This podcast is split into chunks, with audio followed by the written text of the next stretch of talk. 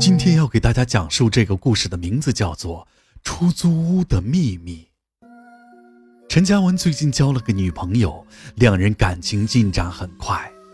为了方便，陈嘉文在市中心的一个老旧小区租了一套房子，虽然是一楼，而且房子也不算大，但是终归是两人的爱情小窝。再加上房子虽然小，但里边的装修却是很温馨。是很精致的一套房子，陈嘉文和女友都非常满意。这几天下班，两人就往那里跑。两人昨晚也是住在了出租房内。早上出门时，陈嘉文发现这几天因为送货师傅总来送东西，把地面弄得很脏。恋爱中的男人都是勤快的。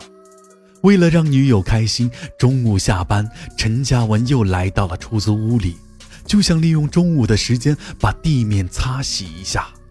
简单的擦了一遍后，陈嘉文把脏水倒进了马桶，一边接着女友的电话，一边重新接了一桶水，准备再擦洗一遍。可正在陈嘉文提着水桶走出卫生间时，脚下不知道怎么突然一滑，水桶由于惯性瞬间就飞了出去。整桶的水全部都洒在了地上，陈嘉文赶忙挂断了电话，去收拾地上的水。可能是他当时走的有点急，桶里的水不但弄湿了地板，还把一大片墙面都弄湿了。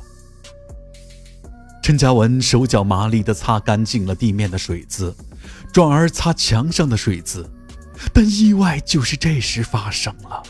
突然，从墙面里传出一阵极强的电流，通过湿抹布一下子就传导到了陈嘉文的身上。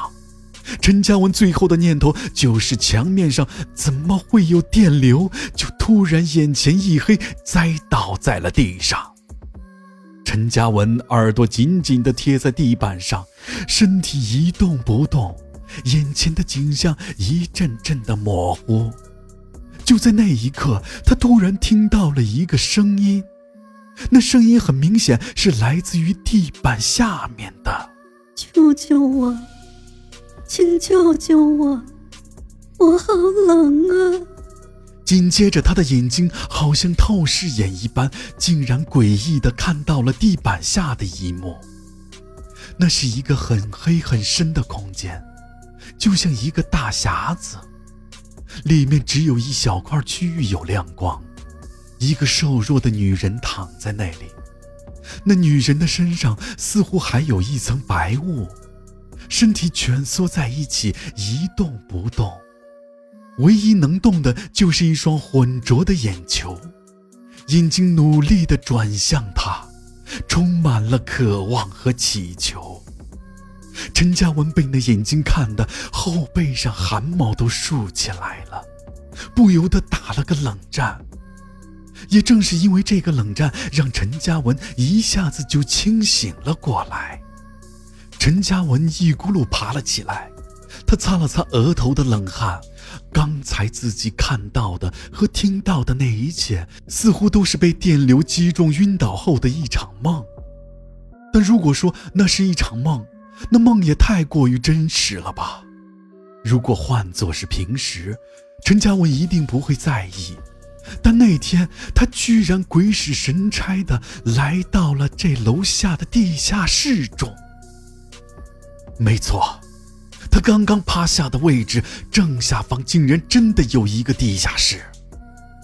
陈嘉文看着布满了灰尘的木门上被一把生锈的铁锁锁着。明显这门很久没有打开过了。陈嘉文将耳朵贴在了门上，却听到里边传出了嗡嗡的电击声。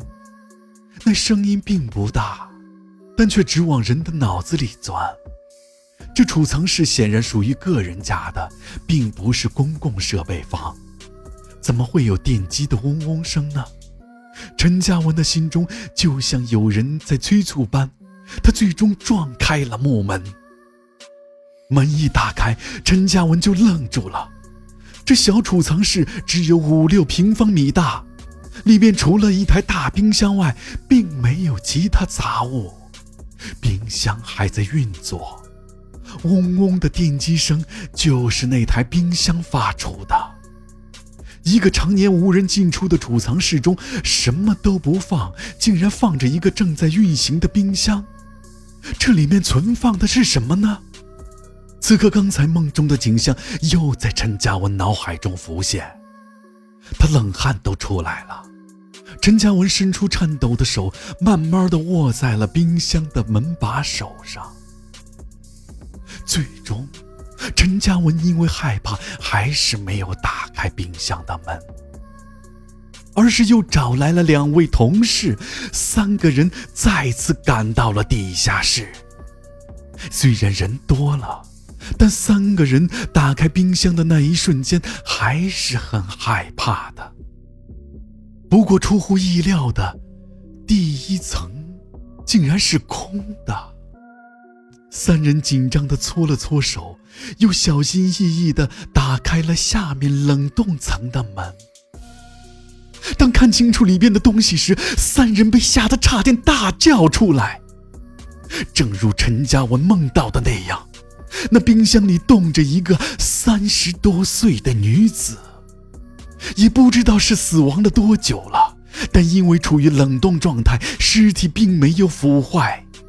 三个人吓得赶紧报了警。很快，住在二楼的业主李忠平就被抓获归案了。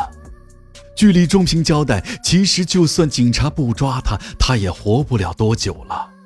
他身体的精气神在这两年内已经被天湖佛牌内的女人掏空了，这就是使用天湖佛牌的代价。两年前，其妻子金德珍在夫妻生活方面十分冷淡。得不到满足的他，就网购了天湖佛牌，被妻子发现后将妻子杀害。因为没有勇气碎尸，又因为他们小区属于入住率极高的住宅区，几乎二十四小时人流不断，所以他没有找到合适的抛尸机会。为了不让尸体腐烂，就采用冰箱把尸体冰冻了起来，而这一冻就是两年。所以，整个事情到底是李忠平的错，还是金德珍的错，还真的说不清了。好了，本期故事到此结束。如果喜欢阿洛讲的故事，就请点个关注吧。